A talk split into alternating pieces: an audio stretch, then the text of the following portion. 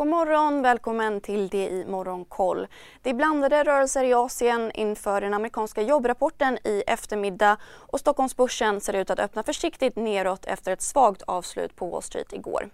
Idag har marknaden fullt fokus på NFP, det vill säga den siffra som mäter sysselsättningen utanför jordbrukssektorn i USA och som Fed brukar titta noga på. Väntat är en ökning om 318 000 nya jobb i augusti enligt CNBC men enligt uppgifter till nyhetskanalen tror marknaden på en ännu högre tillväxt vilket skulle kunna öka pressen på Fed att dra upp räntan med 75 punkter istället för med 50 vid nästa möte. USA-börserna tog igen mycket av dagens nedgångar och stängde försiktigt igår. S&P 500 steg svagt medan Nasdaq backade svagt. De amerikanska räntorna är fortsatt inverterade och tvååringen står i drygt 3,5 procent. Dollarn försvagas något mot kronan men är fortsatt nära rekordnivåer. En dollar kostar nu 10 kronor och 77 öre. Chiptillverkaren Nvidia föll runt 7,5% på nya amerikanska direktiv som begränsar chipexport till Kina. Även konkurrenten AMD föll runt 3% i Asien handlas Tokyobörsen i sidled liksom Shanghai och Shenzhen medan Hongkongbörsen backar nära 1% Kina håller fast vid sin nolltolerans mot covid-19 och igår stängde staden Chengdu med 16 miljoner invånare. Hej, Synoptik här. Så här års är det extra viktigt att du skyddar dina ögon mot solens skadliga strålar. Därför får du just nu 50% på ett par solglasögon i din styrka när du köper glasögon hos oss på Synoptik. Boka tid och läs mer på synoptik.se. Välkommen! ner.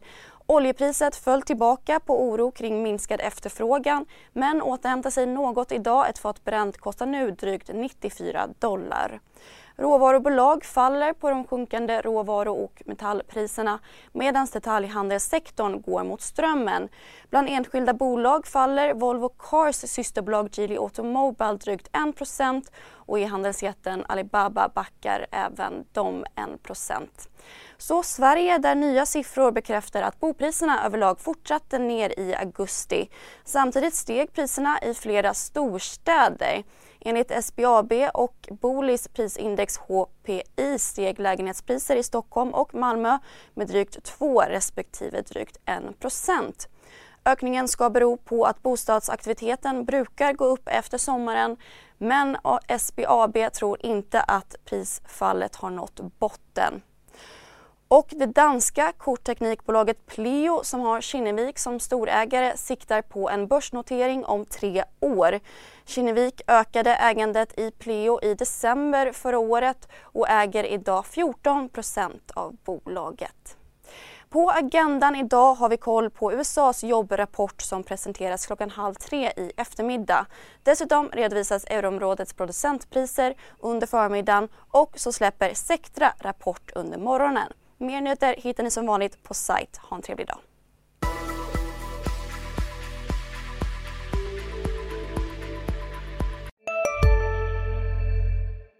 CSRD, ännu en förkortning som väcker känslor hos företagare. Men lugn, våra rådgivare här på PWC har koll på det som din verksamhet berörs av. Från hållbarhetslösningar och nya regelverk till affärsutveckling och ansvarsfulla AI-strategier. Välkommen till PWC.